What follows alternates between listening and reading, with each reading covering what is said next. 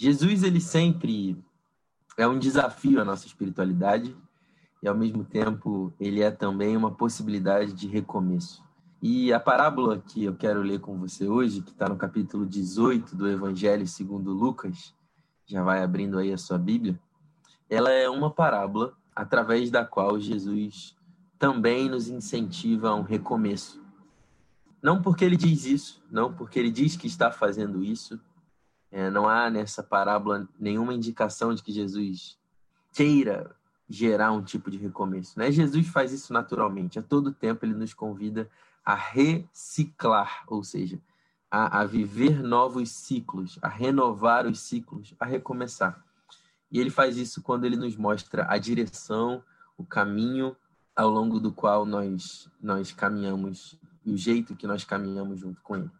Capítulo 18 de Lucas, no versículo 9. Capítulo 18 aí, você viu? Ele vai começar com Jesus falando a parábola da viúva persistente. E é interessante que no versículo 1, o texto diz que Jesus contou aos seus discípulos uma parábola para mostrar-lhes que eles deviam orar sempre e nunca desanimar.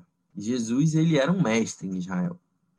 Jesus tinha no seu ministério um aspecto, um caráter de ensino muito presente. Jesus ensinava em Israel, tanto é que Jesus era chamado de rabi, de rabino. Jesus foi até chamado de rabone. Jesus era um professor. Jesus era também um mestre, alguém que ensinava e assim pastoreava o coração das pessoas e transformava o coração delas. Então ele conta e fala as coisas que fala com um propósito. A parábola que ele começa a contar no capítulo 18, no início dele, tem um propósito. Assim como a segunda parábola que ele vai contar nesse capítulo também tem um propósito. Se na primeira parábola o propósito de Jesus, o propósito assim, o objetivo pedagógico de Jesus é mostrar que os discípulos dele deviam orar sempre e nunca desanimar, na segunda parábola, que aqui está como a parábola do fariseu e do publicano, Jesus ele quer se direcionar a um tipo específico de pessoas. Que pessoas são essas? Aqueles que confiavam em sua própria justiça e desprezavam os outros. É assim que o texto começa. Vamos ler ele junto? alguns que confiavam em sua própria justiça e desprezavam os outros, Jesus contou esta parábola. Dois homens subiram ao templo para orar. Um era fariseu e o outro publicano. O fariseu, em pé, orava no íntimo: Deus, eu te agradeço porque não sou como os outros homens, ladrões, corruptos, adúlteros nem mesmo como este publicano. Jejuo duas vezes por semana e dou o dízimo de tudo quanto ganho. Mas o publicano ficou à distância. Ele nem ousava olhar para o céu, mas batendo no peito dizia: Deus, tem misericórdia de mim, que sou pecador. Eu lhes digo que este homem, e não o outro, foi para casa justificado diante de Deus. Pois quem se exalta será humilhado, e quem se humilha será exaltado. Quero orar com você. Pai nosso, encontre, Senhor, no nosso coração espaço para que a Sua palavra se torne parte de nós, nos transforme, nos dirija pelo caminho eterno, nos faça recomeçar todas as nossas relações a partir do Evangelho, a partir da consciência do Evangelho, do espírito do Evangelho. Transforma a nossa vida, que nós possamos ouvir o Senhor falar com a gente. Em nome de Jesus, nossa oração. Amém. Jesus está contando uma parábola, Jesus está contando uma história, uma história com E, e história. É, não necessariamente essa cena aconteceu ficcionalmente, mas o legal das histórias é que, ainda que elas não tenham acontecido, elas acontecem o tempo inteiro. Então, a realidade que Jesus coloca diante de nós e diante daqueles que o ouviam, ela é uma realidade constantemente presente na história, na vida, no mundo. isso aqui que acontece nessa parábola não acontece só no Israel daquele tempo. Porque ainda hoje, com exceção das pessoas que moram em Cabo Frio, ainda hoje existem pessoas que confiam em sua própria justiça e desprezam os outros. Jesus está se dirigindo a essas pessoas. Pessoas que confiavam em sua própria justiça e desprezavam os outros. Obviamente, quem confia na sua própria justiça despreza os outros. Porque se eu confio demais em mim mesmo, se eu me vejo como alguém autossuficiente, como alguém capaz de me salvar, como alguém superior, se eu me porto na vida, se a minha atitude perante a vida é de altivez, eu não preciso de ajuda em nada, inclusive na minha espiritualidade. Eu me basto espiritualmente. Porque você sabe, a nossa espiritualidade ela acontece em três dimensões, pelo menos. Eu gosto de pensar assim. Na dimensão eu e Deus, na dimensão eu e eu, e na dimensão eu e o outro. Então a vida acontece nessas três dimensões. A nossa espiritualidade acontece nessas três dimensões. E aqueles que confiam na sua própria justiça se bastam espiritualmente. Eles não precisam de nada nem ninguém que que sirva como um auxiliador no desenvolvimento da sua relação com Deus, no desenvolvimento do seu relacionamento consigo mesmo, no desenvolvimento da sua relação com o outro. Eles não precisam, por isso eles desprezam. Quem confia demais em si mesmo despreza o outro. Eu não estou dizendo que nós devemos ser inseguros, que nós devemos, que nós não devemos ser pessoas confiáveis, que nós não devemos nos portar com uma atitude de presença diante da vida, não. Não é isso que eu estou dizendo. O que Jesus está dizendo aqui é que existe um tipo de confiança em si mesmo que pode ser chamada de orgulho, de autoexaltação, aqueles que tentam se exaltar. É com essas pessoas que Jesus está falando, com as pessoas que se fizeram suas próprias salvadoras. E essa é, é uma realidade que demora até chegar no nosso coração. Será que eu me vejo como alguém autossuficiente? demora isso a cair a nossa ficha, porque muitas vezes nós achamos que nós não nos portamos, nós não nos comportamos como pessoas autossuficientes, mas existe dentro de nós, quem sabe, uma disposição mental que nos coloca assim diante da vida. E é com essas pessoas que Jesus está falando, e para falar com essas pessoas, ele começa a contar a história. Dois homens subiram ao templo para orar. A oração, você sabe, ela é um hábito espiritual. A oração é um exercício espiritual. A oração é uma disciplina espiritual. A oração é uma maneira através da qual a gente se coloca sensível na presença de Deus. A oração nos ajuda não a entrar na presença de Deus, porque o salmista já nos ensinou que nós não conseguimos fugir do Espírito de Deus. Se nós formos aos céus, ele está lá. Se nós montarmos a nossa cama na sepultura, ele está lá também. Então a oração não serve para nós entrarmos na presença de Deus. A oração é um hábito espiritual através do qual nós percebemos a presença de Deus. Nós nos damos conta da presença de Deus. A oração, portanto, é fundamental para a vida de qualquer discípulo de Jesus. É, talvez isso não seja nem um recomeço, mas um começo na sua vida. Deixa eu te dizer um negócio. É, se você está vivendo o que você chamou de vida cristã, é, se você cumpre e participa das atividades na sua comunidade, na igreja, você até lê a Bíblia, você lê livros, você ouve pregações, você tem sabido sobre Jesus, mas você não ora, meu amigo, minha amiga, não existe discipulado de Jesus sem vida de oração. Não existe. Ah, mas. Não, não existe. Ah, eu tenho dificuldade. Não existe. Ah, mas eu não consigo encontrar. Ah, não existe. Não existe. Assim, não tem, não tem como. É impossível seguir a Jesus sem orar. Porque seguir a Jesus é viver como ele viveu e Jesus orava. Jesus se retirou para o monte para orar. Alta madrugada, Jesus subiu ao monte e foi orar. Antes do dia amanhecer, Jesus saiu para beira-mar e foi orar. Jesus orava. A vida de oração ela é imprescindível para aqueles que decidiram dedicar as suas vidas ao discipulado de Jesus. Eu não estou falando com você que faz parte da religião evangélica. Estou falando com você que decidiu seguir Jesus. Porque é claro que é possível você fazer parte da religião evangélica sem seguir a Jesus. É, é muito tranquilo disso acontecer. É muito fácil. E a nossa vida de oração, ela, ela começa a dar sinais se a gente faz parte de uma religião evangélica ou se a gente é aqueles que somos aqueles que fazem parte do caminho de Jesus. Mas até tendo uma vida de oração é possível que a gente esteja orando errado. Bom, esses homens aí dessa parábola, eles estavam orando.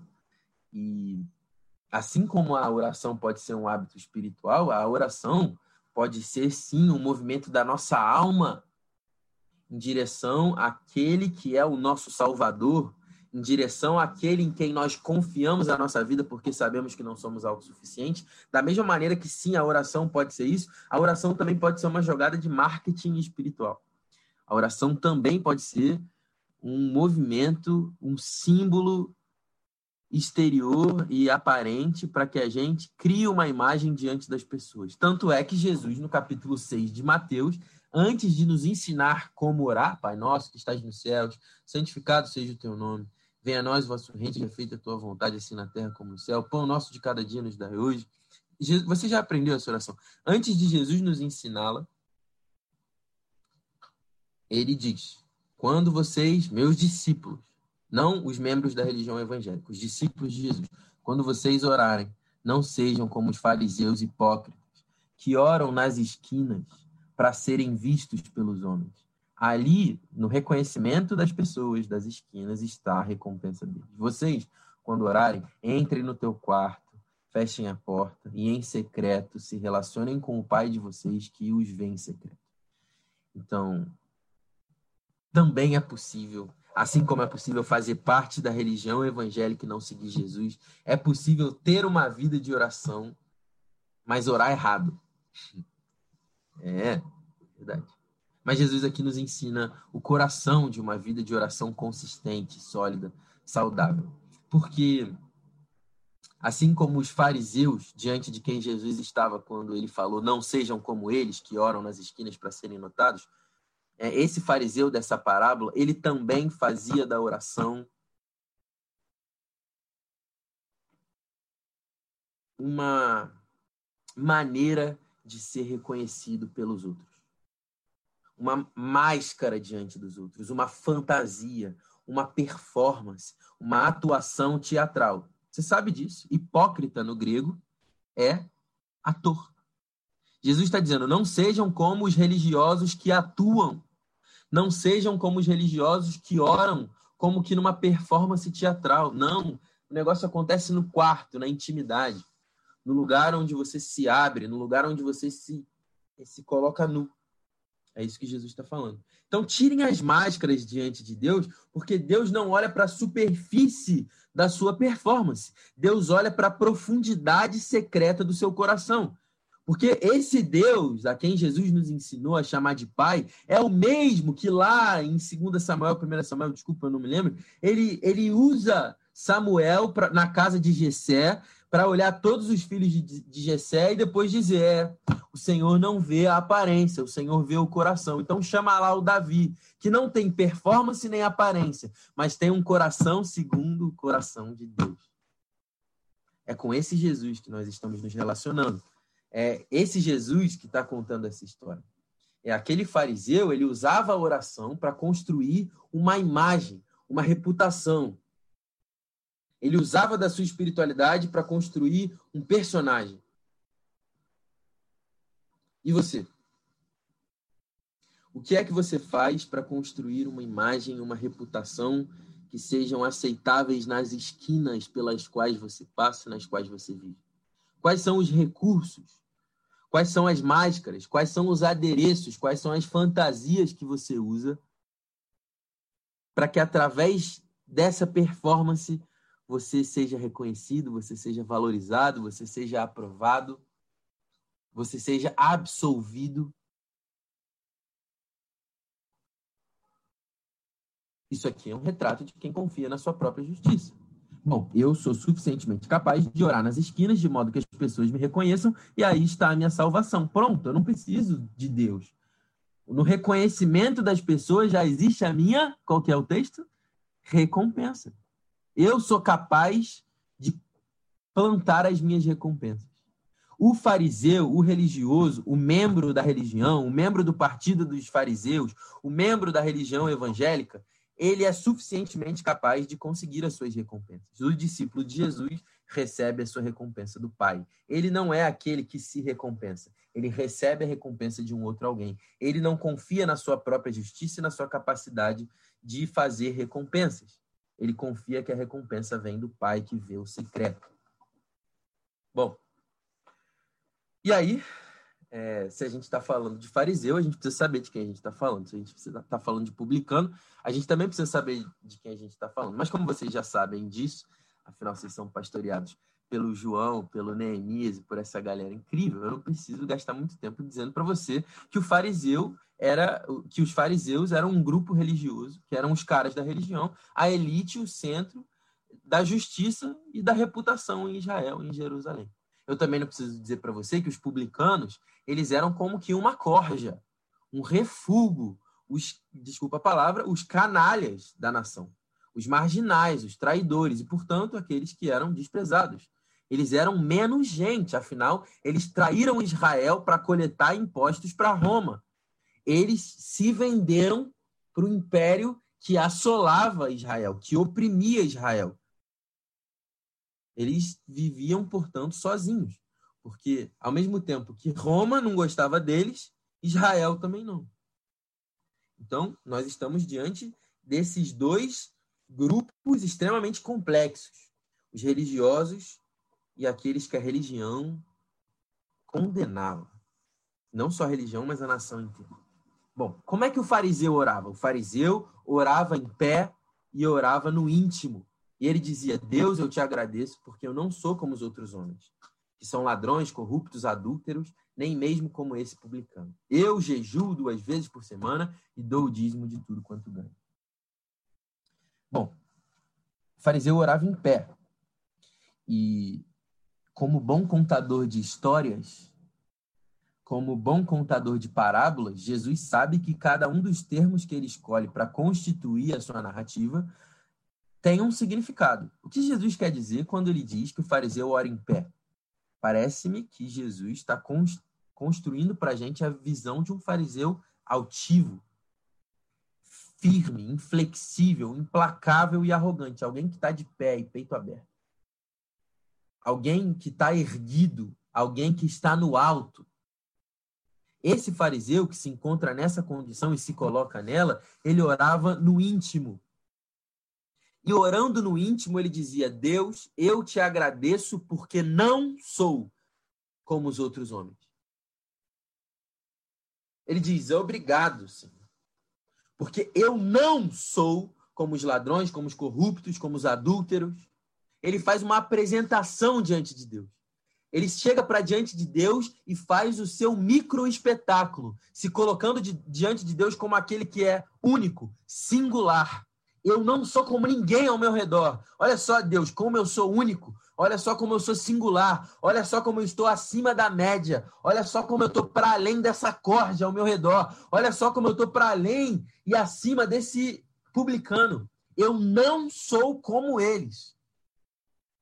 Eu me lembro do período da faculdade que é, a gente estava numa roda de conversa e um dos nossos amigos, ele, ele confessou na roda que ele, ele confessou o orgulho dele na roda dizendo que ele estava se orgulhando por não ser como eu. É, o João encheu minha bola aqui, né, no começo. Falou que eu era inteligente, que eu estudava, mas as pessoas também me chamavam de pior cara do mundo na faculdade, pior ser humano do mundo. É, e esse cara que estava dizendo isso, não era João, é, ele disse nessa roda: Eu tenho me orgulhado diante de Deus por não ser que nem o Guilherme. Naquele momento eu fiquei, poxa, triste, né? Triste porque, poxa, eu cheguei ao ponto de ser um parâmetro negativo, né? As pessoas, elas olham para mim não é que elas querem me seguir, elas querem me seguir ao contrário. Realmente eu tinha muito a aprender ainda. Mas depois dessa tristeza, veio sobre mim o orgulho. Porque quando aquele cara confessou que ele estava se orgulhando por não ser como eu, eu me orgulhei por não ser como ele, que se orgulhava por não ser como eu. Porque, de fato, o nosso coração ele é uma fábrica de pensamentos orgulhosos. No momento em que ele confessou o orgulho dele, eu me orgulhei por não estar confessando, mas agora eu confesso para vocês, me orgulhei ali também. A gente está sempre nesse ciclo e esse ciclo do orgulho, do ego, ele funciona através da comparação. E é isso que o fariseu faz. Graças a Deus, porque eu não sou como. Como? Comparação. Eu não sou como. Eu não sou que nem aquela irmãzinha da igreja que chega atrasada. Eu não sou como aquele irmão da igreja que vem para a igreja e, nem toma banho direito. Eu não sou como aquela irmã da igreja que nem sabe orar. Eu não sou como aquele irmão da igreja que tem esses hábitos reprováveis. Eu sou singular, eu estou para além disso. O orgulho, ele é sustentado pela comparação. E a comparação anda de mãos dadas com a competição. O C.S. Lewis já ensinou isso para a gente no livro Cristianismo Puro e Simples. Orgulho, comparação e competição são como que, assim, uma, uma rede diabólica que nos envolve. Nós precisamos fugir disso. Nem mesmo como esse publicano, mais comparação. Interessante que aqui esse fariseu ora de olhos abertos, né? Ele precisa abrir os seus olhos para dizer para Deus: Olha, Deus, eu não sou nem como esse publicano. E eu não estou dizendo que é um problema você orar de olhos abertos. Dizer que esse fariseu olhava é, orava de olhos abertos é a minha tentativa de ilustrar uma espiritualidade que funciona mais, presta atenção nisso, na base da comparação do que da conexão. Aquele fariseu não estava se conectando com Deus, ele estava se comparando com o outro. E além de fazer isso, ele diz: jejuo duas vezes por semana e dou o dízimo de tudo quanto ganho. Bom, para ele, espiritualidade é fazer alguma coisa. A religião diz que nós somos aquilo que nós fazemos. A religião nos ensina que nós somos aquilo que fazemos. A espiritualidade de Jesus é o contrário. Nós fazemos porque somos. E somos nele, somos pela graça de Deus. Nele nós nos movemos, nós vivemos e existimos. É aquilo que você já aprendeu na escola bíblica dominical, é aquilo que você já aprendeu nos estudos bíblicos. Eu não faço boas obras para ser salvo. Eu fui salvo, por isso eu faço boas obras. Eu fui salvo, por isso eu ando nas obras boas que ele preparou de antemão para que nelas eu andasse. O fariseu da parábola, ele, ele não está orando ao mesmo Deus a quem Jesus chamou de Pai. Essa é a grande questão. Ele não está orando ao Deus a quem Jesus nos ensinou a chamar de Pai Nosso. Na realidade, ele parece se dirigir ao Deus em nome de quem, preste atenção nisso, me ajuda a ser claro aí com a sua atenção. Ele parece estar se, re, se dirigindo ao Deus em nome de quem os seus pais, os pais desse fariseu, em nome de quem os seus rabinos, em nome de quem todas as autoridades morais o julgaram, o censuraram, o reprovaram, o rejeitaram ao longo de sua vida. Eu vou te explicar por quê. Porque, é, antes de te explicar, eu preciso dizer que esse Deus a quem ele se dirige é um ídolo. É alguém ou algo que funciona mais ou menos como uma projeção religiosa de todas as palavras e experiências de condenação vivenciadas por esse religioso. Então imagina que esse fariseu criancinha, ele ouviu dos religiosos a sua vida inteira. Para você ser aceito por Deus, você tem que jejuar para você ser aceito por Deus, você não pode roubar, você não pode ser corrupto, você não pode ser adúltero. Você não pode ser um publicano. Você precisa jejuar, você precisa dar o dízimo para ser aceito por Deus. esse Deus que, para nos aceitar, precisa das nossas ações, esse Deus de aceitação condicional, não é o Deus a quem Jesus nos ensinou a chamar de Pai. É um ídolo. E é em nome desse ídolo que a religião e a tradição de Israel construiu, ergueu, esse Deus que tem olhos, mas não olha, tem ouvidos, mas não ouve. É em nome desse Deus que aquele fariseu desenvolveu a sua, o seu senso de moralidade que se transformou em moralismo. A sua percepção à lei de Deus que se transformou em legalismo. E é por isso que na oração dele ele monta um espetáculo de apresentação das suas virtudes. E ele faz isso pelas vias da comparação negativa. É uma comparação negativa, porque ele diz: Eu não sou como ele. Ele vive de. Não tem um momento que o fariseu diz: Eu sou. Não, ele diz: Eu não sou, eu não sou, eu não sou. Ele tem medo de ser. Ele não tem a coragem de ser.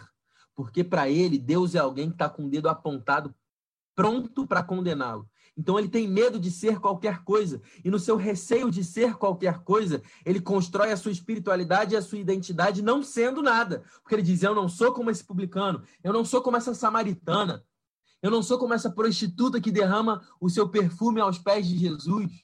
Eu não sou como esse leproso. Eu não sou como esse cego de nascença que vai amaldiçoado por Deus. Eu não sou. Mas você é o que, fariseu? Você é o que? Ele não sabe. Ele não sabe.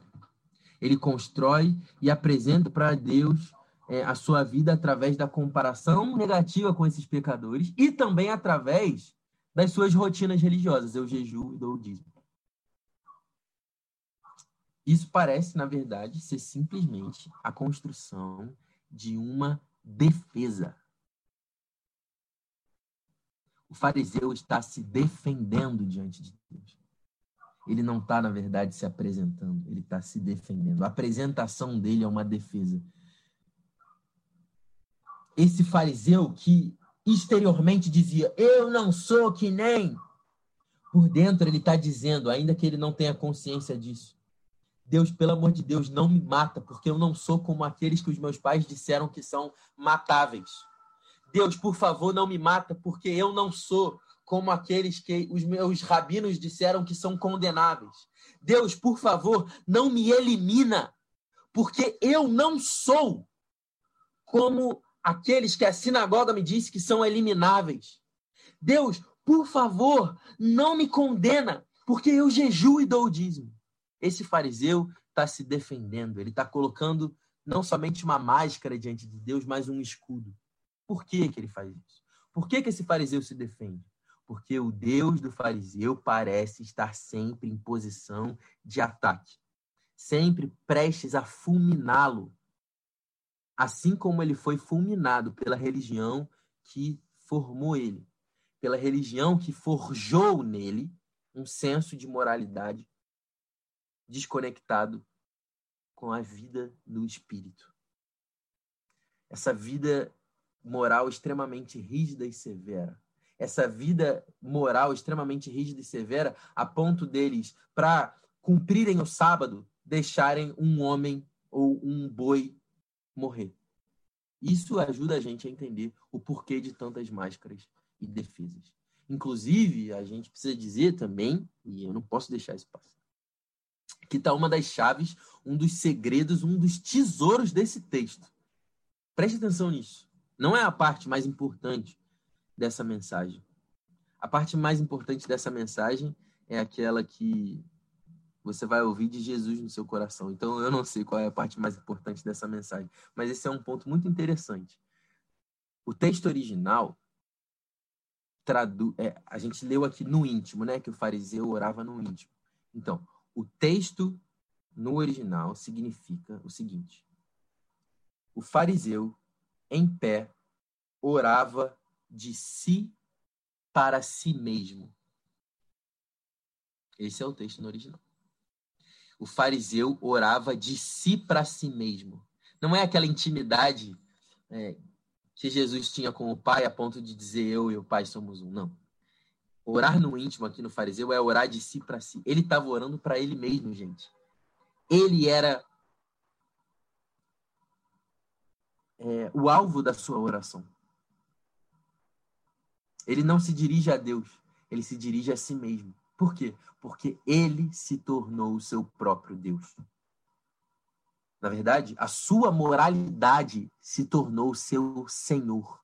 E ele é escravo da sua moral, porque ele aprendeu que é através do nosso comportamento moral que a gente é salvo. Eu estou dizendo que nós devemos ser imorais? Não. Nós lemos as cartas de Paulo, que condena as imoralidades. Não estou dizendo que nós devemos ser imorais, pelo amor de Deus. Não é isso. A religião diz que nós somos salvos pela nossa relação, pela nossa performance, desculpa, moral. A irreligião, a antirreligião diz: abandonem a moral. Isso aí tem nada a ver. O evangelho não é nenhum nem outro. O evangelho é a reconfiguração da nossa moralidade. Nós nos tornamos seres morais, sim. Nosso comportamento é moralmente adequado, sim, mas nós sabemos que um comportamento moralmente adequado é um comportamento moralmente adequado, não um salvador. O fariseu, o comportamento moral é um salvador. É por isso que o diálogo desse religioso é, dentro do templo era uma conversa entre ele e ele mesmo. Ele se defendia de si, ele fugia de si, ele tinha medo de si e de ser alguém que ele não podia. Ele estava perdido nele mesmo. Esse fariseu se dirigia, na verdade, a um ideal de ser humano. Alguém que foi constituído por ele mesmo a partir de todas as vozes impositivas, moralistas, legalistas que ele absorveu. Então, era um fariseu real falando com um fariseu ideal. Ele estava completamente fora de si. Ele não estava sendo real diante de Deus. Diante de Deus, ele não estava sendo quem ele era. Ele estava sendo quem ele achava que ele devia ser. É por isso que ele vive com medo, fugindo de si, mas fugindo de Deus. Então, os fariseus que parecem em Israel ser os mais íntimos de Deus, na verdade, eles são quem mais fogem de Deus. O fariseu, ele tem no profundo da sua espiritualidade, que é morta, que é como um sepulcro caiado, medo de Deus. Porque para eles, Deus é alguém que está com o dedo apontado, prestes a fulminar. Os religiosos parecem ser íntimos de Deus, mas os religiosos, eles têm medo de quem Deus é. Por isso que essa performance espetacular do fariseu, ela juntava, ela unia, ela reunia esse afã, esse anseio do fariseu ser quem disseram que ele deveria ser, junta isso com o medo de sofrer as consequências eternamente mortais de não ser esse alguém. O fariseu, portanto, está sempre à beira de um colapso. O religioso está sempre à beira de um colapso. O, religioso e esse fariseu, eles andam como se Deus tivesse nesse lugar e nessa posição. Mas Jesus diz: Eu não vim para condenar o mundo, eu vim para salvar.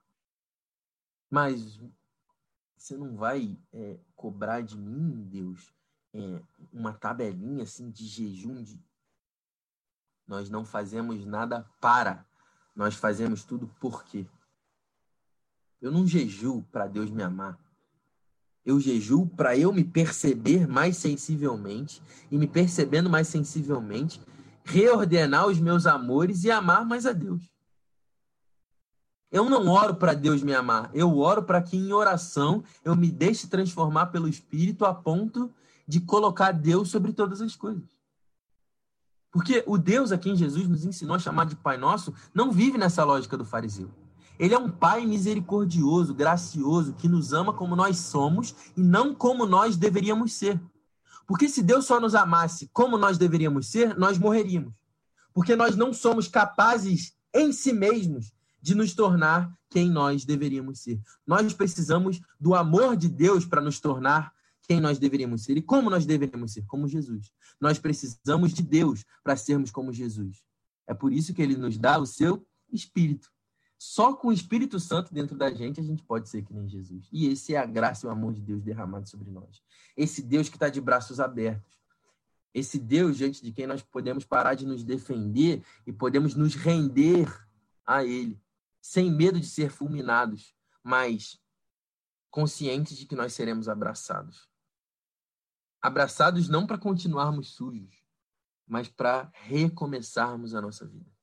Então, meu irmão, para de se defender, se renda ao caminho de Jesus. Porque a nós nos cabe apenas dizer: Deus, tem misericórdia de mim que sou pecador. E quando nós dizemos isso, graciosamente dele nós ouvimos: Você é o meu filho amado, em quem eu tenho prazer. O fariseu, ele é aquele personagem do capítulo 15 que se relaciona com o pai como se o pai fosse um senhor de escravos. Mas o que Jesus está nos revelando é que Deus não é um senhor de escravos. Deus é um pai ao qual nós chamamos nosso. E é por isso que nós encerramos essa reflexão felizes e gratos, porque no versículo 13, Jesus diz: Mas o publicano ficou à distância. Ele nem olhar, ele não ousava olhar para o céu e batendo no peito dizia: Deus tem misericórdia de mim que sou pecador. Ele está à distância. Ele tem temor de Deus. Diante de Deus ele tem assombro. Por mais que Deus seja gracioso, por mais que Deus seja amoroso, uma consciência que talvez esse publicano ainda não tivesse, nós às vezes somos constrangidos, cara. O meu pai, ele é uma pessoa extremamente generosa no seu modo de amar. Às vezes meu pai me perdoa de um jeito que eu fico assim meio receoso de olhar para ele. Eu sei que ele me ama, mas o amor dele entra em contato com a minha miséria. E aí os meus olhos demoram a subir assim. Isso é temor. Esse publicano não, não ousava olhar para o céu. Olhar nos olhos de Deus é uma experiência que só nos é possível por meio de Jesus. Quando nós olhamos para Jesus, nós podemos olhar para Deus, porque ninguém mais, ninguém jamais viu a Deus, mas o Filho unigênito que se revelou. E como nós vemos a Deus, então, se Jesus agora é invisível?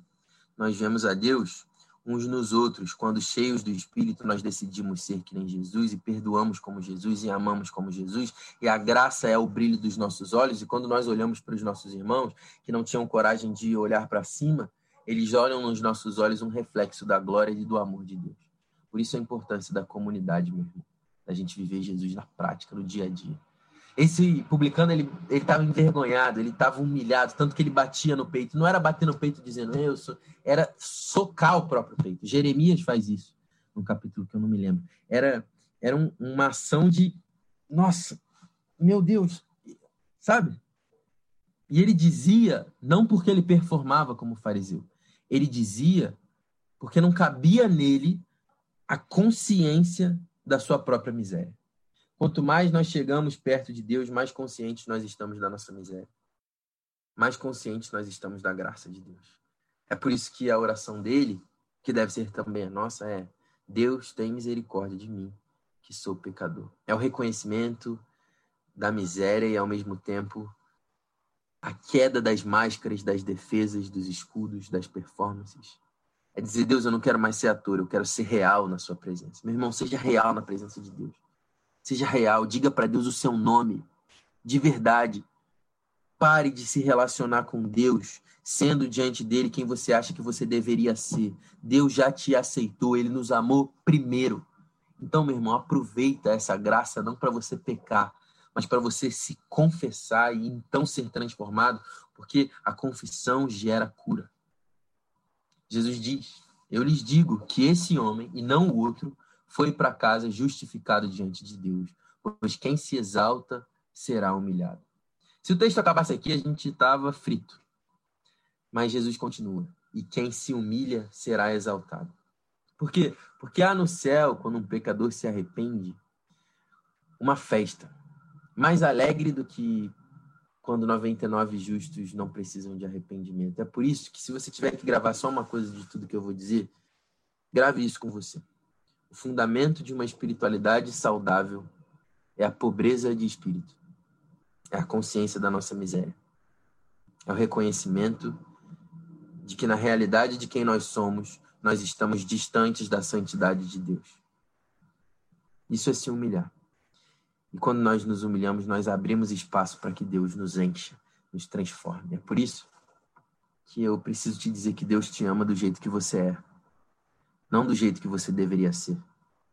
Porque para você ser do jeito que você deveria ser, você precisa ser abraçado pelo amor de Deus. Então se deixe abraçar pelo amor que te ama do jeito que você é, para que nesse mesmo amor você seja transformado à imagem e semelhança de Jesus.